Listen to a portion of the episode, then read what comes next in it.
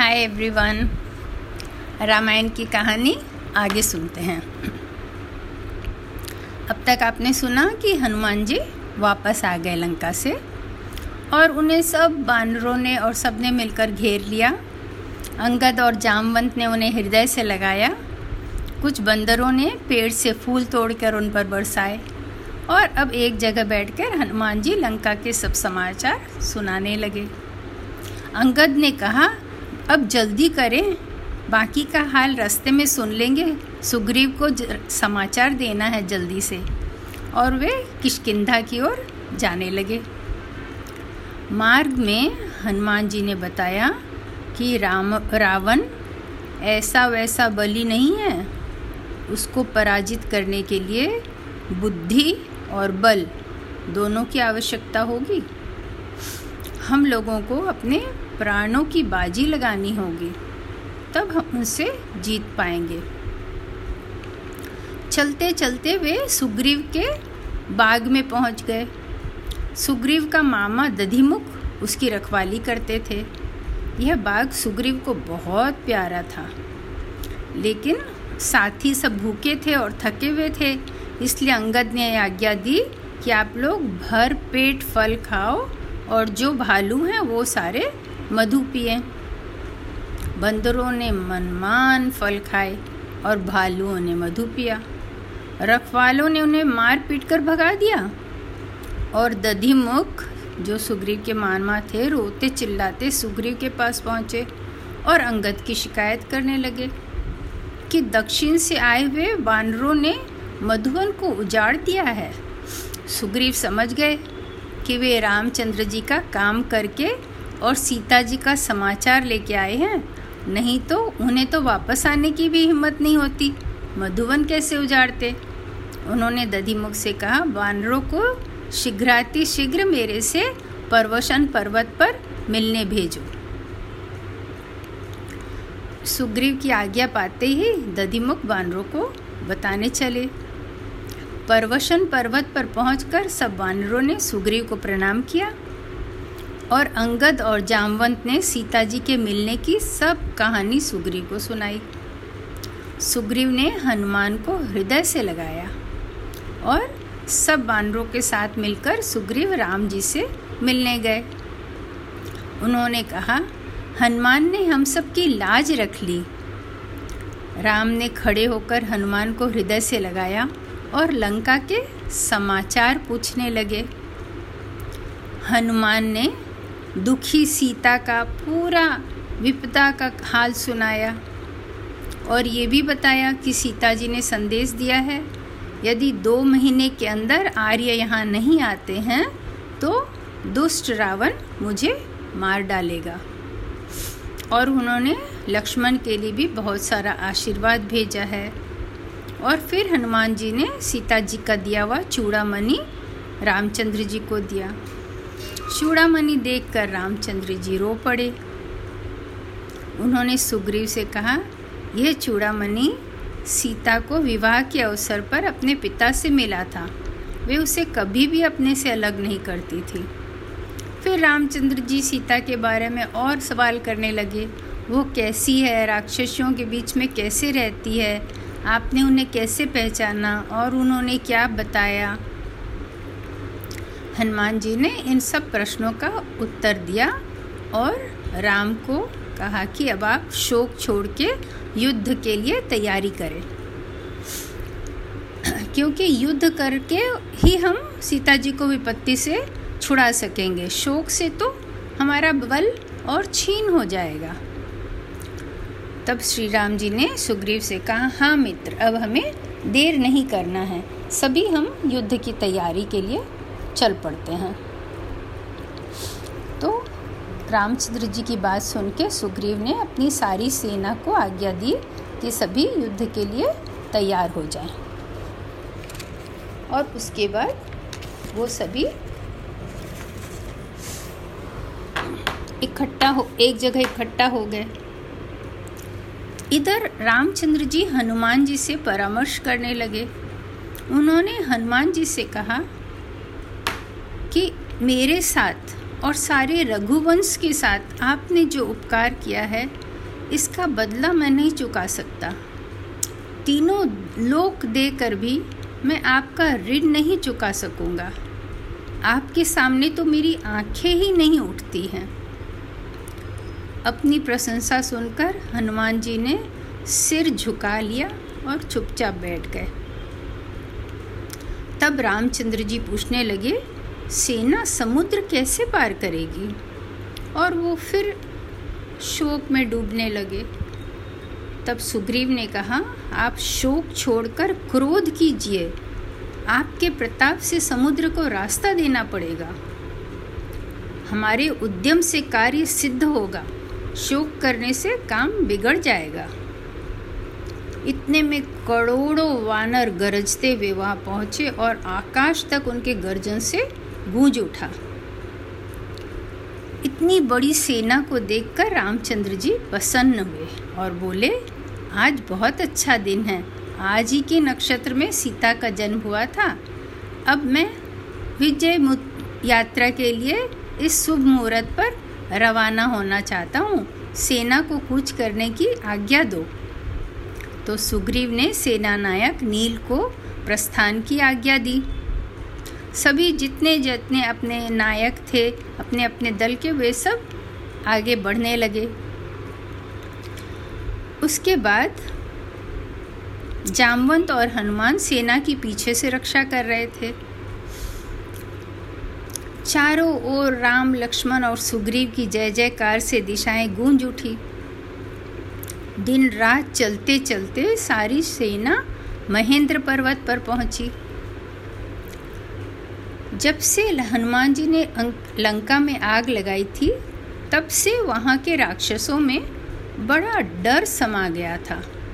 वे सोचते थे कि जिसके दूत इतने बलशाली हैं, तब वो जब आएँगे तो क्या होगा? और इस तरह नगर में एक डर का वातावरण भर गया था लंका में। तो विभीषण रावण के पास पहुँचे और बोले भाई, आप मुझसे नहीं पूछ रहे हैं, पर फिर भी मैं आपको कुछ कहना चाहता हूँ, क्योंकि मुझे इसी में सारे राक्षस जाति के और आपकी कल्याण दिख रही है। वो बात यह है कि आप श्री राम से बैर न करें, सीता जी को उन्हें लौटा दें। आपको पता है ना कि वानरों की विशाल सेना लेकर वे समुद्र के उत्तरी तट पर पहुँच गए हैं। रावण बहुत क्रोधित होकर विभीषण को वहाँ से चले जाने के लिए कहा और कहा कि मैंने, मैं सीता को किसी भी तरह नहीं लौटाऊँगा। उसके बाद रावण अपने भवन में चला गया। वहाँ पर उसने अपने पुत्रों को, मंत्रियों को और सेनापतियों को बुलाया और नगर रक्षा की आदेश दिए। अपने बल का वर्णन किया और सबसे राय मांगी। सबने वही राय दी जो रावण के मन में था। कोई उनका विरोध नहीं करना चाहता था। परंतु विभीषण ने फिर कहा शत्रु को कभी छोटा नहीं समझना चाहिए।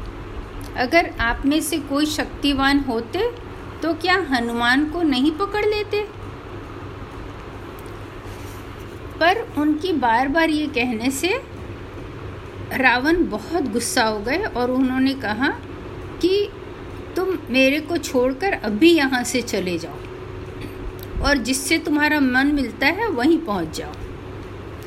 तब विभीषण ने कहा कि मुझे लगता है कि लंका के बुरे दिन आ गए हैं, इसीलिए आपको मेरी बातें अच्छी नहीं लग रही। अब मैं जा रहा हूँ। और वो कहकर जो मंत्री उसके साथ उसकी बात का समर्थन कर रहे थे उनके साथ वो राम से मिलने चल दिए। वो भी आकाश मार्ग से उड़ते हुए चले गए। जब वो थोड़े दूर थे राम की छावनी से, तब विभीषण जी ने आवाज़ लगा के बोला, वानरो, मैं राक्षस का राजा, रावण का भाई विभीषण हूँ। जब उसने, मैंने सीता जी को लौटाने की बात उससे कही तो उसने क्रोधित होकर मुझे निकाल दिया। अब मैं राम जी के शरण में आया हूँ। मुझे उनके पास पहुँचा दो। यह संदेश लेकर सुग्रीव श्री राम के पास गए। और सब बातें बताकर उन्होंने राम जी से कहा कि मुझे ऐसा लगता है कि ये जो राक्षस हैं, ये रावण के गुप्तचर हैं और हमारा भेद लेने के लिए आए हैं तो लेकिन रामचंद्र जी ने कहा, आपने सलाह तो ठीक दी है, परंतु हम अपने शरण में आए हुए को वापस नहीं लौटा सकते। ये मेरा नियम है। इसलिए अगर रावण स्वयं भी आता तो मैं उसे भी शरण देता। तो डरने की कोई बात नहीं है।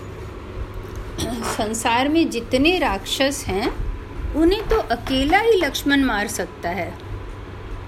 इसीलिए आप डर छोड़ के विभीषण को आदर सहित अंदर ले आए। तो फिर हनुमान सुग्रीव की आज्ञा से हनुमान जी और दूसरे बंदरों के साथ विभीषण राम के पास आए। विभीषण ने दूर से अपना परिचय दिया और रामचंद्र जी के पैर पकड़ के उनसे शरण मांगी। रामचंद्र जी ने विभीषण का बहुत सत्कार किया और फिर अपने पास बिठाकर लंका का हाल पूछा। विभीषण ने बताया कि रावण पूरे संसार में अपने बल और पराक्रम के लिए प्रसिद्ध है। उसने देवताओं को जीतकर यमराज को भी बाँध लिया था। आपको पता होगा शायद। और जब वह गदा लेकर चलता है तो पृथ्वी काँप उठती है। और जो हमारा मंझला भाई कुंभकर्ण है, वह युद्ध में पहाड़ के समय समान, पहाड़ के समान अड़ जाता है। छोटे मोटे पत्थरों की चोट तो उसे पता ही नहीं चलती।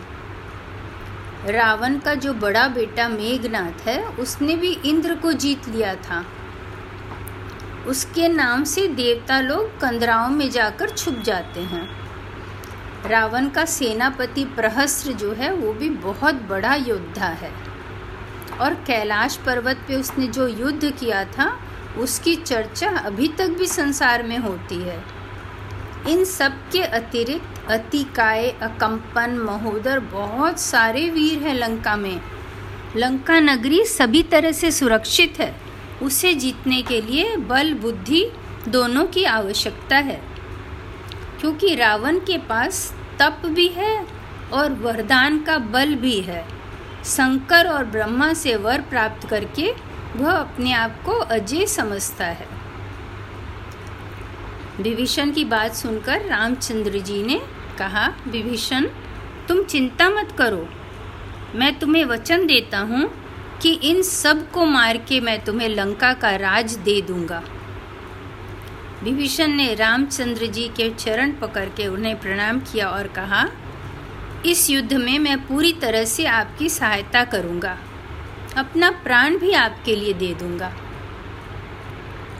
तब श्री रामचंद्र जी ने लक्ष्मण से कहा कि समुद्र का पानी लेकर आओ और जल आने पर सबके सामने उन्होंने विभीषण का राज तिलक कर दिया। अब समुद्र को पार करने की समस्या पे विचार होने लगा। पहले तो ये तय किया गया कि समुद्र से विनती की जाए। तो रामचंद्र जी ने वहाँ पर घास बिछाकर बैठ के तीन दिन तक समुद्र से विनती की। पर जब कुछ भी असर न हुआ उनके विनती का तो वो बहुत क्रोधित होकर धनुष पर कठिन बाँध चढ़ाए। समुद्र में विभीषण हलचल होने लगी, धुआँ उठने लगा। तट पर जो समुद्र के तट थे, उसमें जहाँ जहाँ तहां से ज़मीन फटने लग गई। जमू, समुद्र में रहने वाले जो भी जीव थे, वे सब बिल्कुल घबरा गए। तब समुद्र जो है, वो लहरों के बीच से प्रकट हुआ और बोला, भगवान, क्षमा करें। मैं आपको एक उपाय बताता हूँ। आपकी सेना में नल नाम का एक वानर है, जो अपने पिता से समुद्र पर भी पुल बांधने की विद्या सीख रखी है। वह पुल बना देगा। और वानर सेना पार उतर जाएगी।